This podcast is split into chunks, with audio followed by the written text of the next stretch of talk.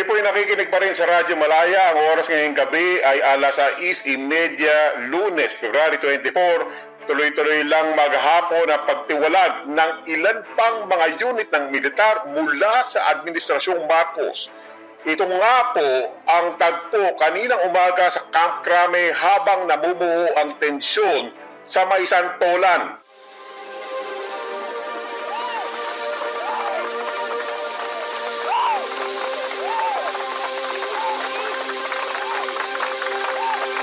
Ang narinig niyo po ay ang pagdating ng Philippine Air Force na siyang malugod na sinalubong ng mga rebelding sundalo sa grounds ng Camp Crame. Alamin natin mula sa correspondent natin si Wela Cruz ang buong kwento ng kanilang pagkampi kina Defense Minister Juan Ponce Enrile at Lieutenant General Fidel V. Ramos. Olsen, itong 15th Strike Wing ng Philippine Air Force sa pamumuno ni Colonel Antonio Sotelo ang isa sa mga unang pwersa ng militar na kumalas kay Pangulong Marcos ngayong araw. Ano? Kaninang madaling araw, inasahan ni na Enrile at Ramos ang pag-atake ng mga loyalista sa ilalim ni General Ver. Pero sa halip na labanan ay akapan ang naganap pagdating ni na Colonel Sotelo. Nandun ako nung lumapag yung pitong Sikorsky helicopter ng Air Force sa Krame bandang alas 6 kaninang umaga. No? Makapigil hininga. Nung umiikot yung mga helicopter sa taas ng Krame at Aguinaldo, dama mo yung kaba ng mga tao sa EDSA, no? Susugod na ba ang mga loyalista? Yan yung mga tanong nila. Bobombahin na ba yung mga rebelde? Habang bumababa yung mga chopper, walang may alam kung bigla na lamang may pakakawala ng mga gunship. Hanggang sa paglabas ng isang sundalo na naka-letter L ang kanya mga daliri, Olsen. L ang simbolong laban ng oposisyon at ng mga rebelde. Pagkatapos ng salubong na yon, nagpahayag sina Ramos at Colonel Sotelo sa media tungkol sa pagsanib puwersa nila. a uh, very large component of the Philippine Air Force has defected to us. They are now here with us. I would like to give you Colonel Sotelo.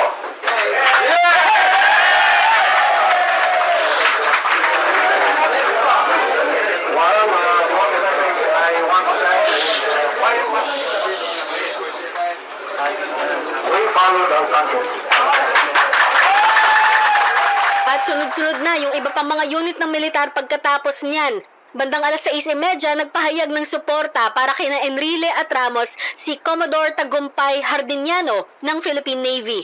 Nung tanghali naman, umatras mula sa Aguinaldo ang Philippine Marines sa pamumuno ni Colonel Braulio Balbas.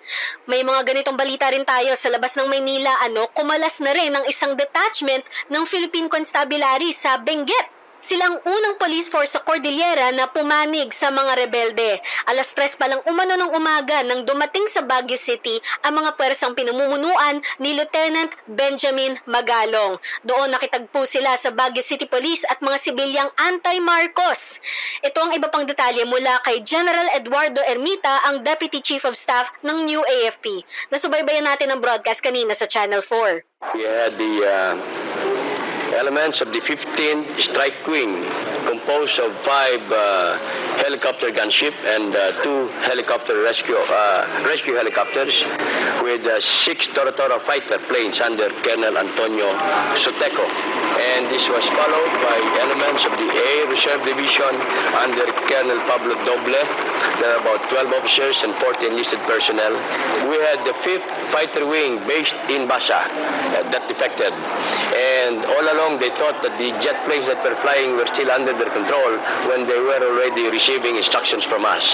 We also have elements from uh, the uh, civil disturbance units of uh, Air Base who were supposed to go on civil disturbance against the people in front of us in Krame and they joined up with our forces.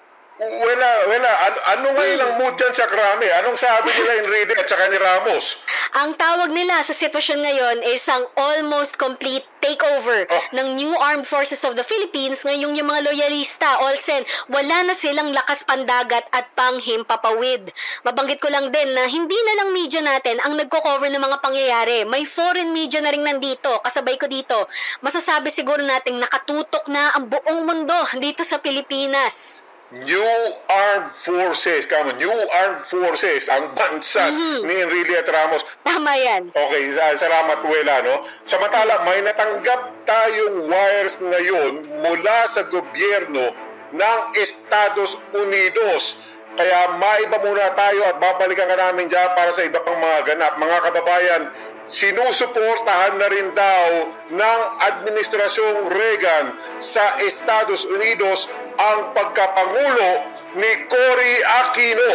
Ito ang nilalaman ng mensahe nila. I am quoting here from the wires we are receiving from Washington. We have heard disturbing reports of a possible attack by forces loyal to General Ver against elements of the forces who have given their support to General Ramos and Minister Enrile. Ito po ang statement galing sa Washington. We are urging those contemplating such action to stop. President Marcos had pledged to refrain from initiating violence and we appeal to him, to those loyal to him, and all other Filipino people to continue to do so. Attempts to prolong the life of the present regime by violence are futile. A solution to this crisis can only be achieved through a peaceful transition to a new government to a new government. Yan po ang sinabi ng Washington sa pamumuno po ni US President Ronald Reagan.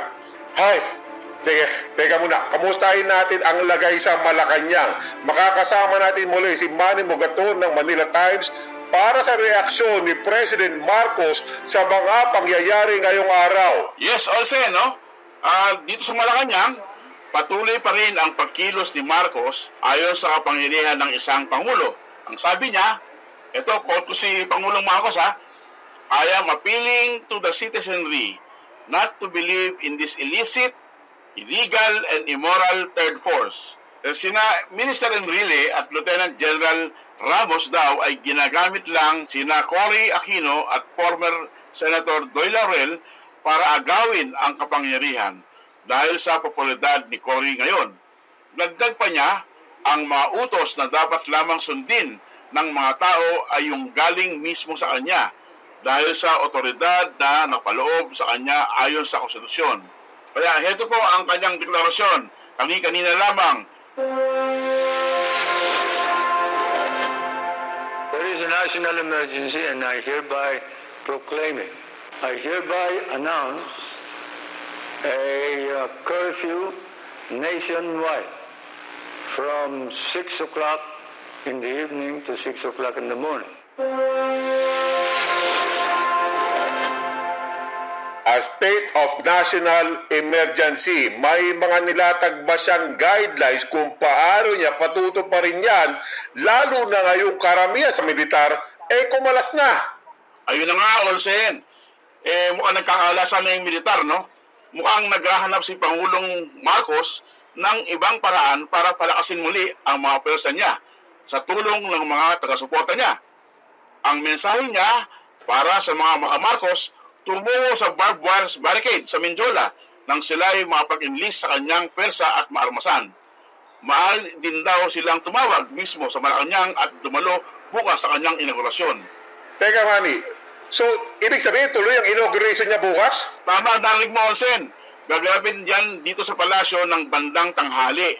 Pero hindi pa rin kampante ang pamilya ni Marcos, ano? Nandito sina First Lady Imelda, si Amy, si Bongbong, at yung mga apo. Nakabihis sila at handa raw para sa kahit anong posibleng mangyari. Abay, nakapatig pa nga si Bongbong eh. Okay, well, maraming salamat, Manny Mugato. Aabangan natin ang mga susunod na pangyayari sa panig ni Marcos. Mukhang umaasa pa rin ang administrasyon na makakabuo pa rin sila ng isang tinatawag na People's Army sa kabila ng matunog na suporta para sa mga rebelde. Bumalik po tayo saglit kay Enrile sa Krame. May tugon na ngayon ng mga rebelde sa deklarasyon ng National State of Emergency ni Marcos.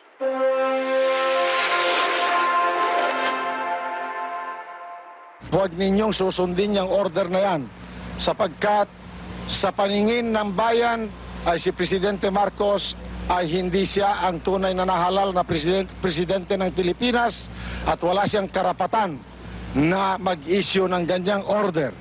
titingnan natin kung kaya niyang ikulong ang milyong-milyong Pilipino na gustong makalaya.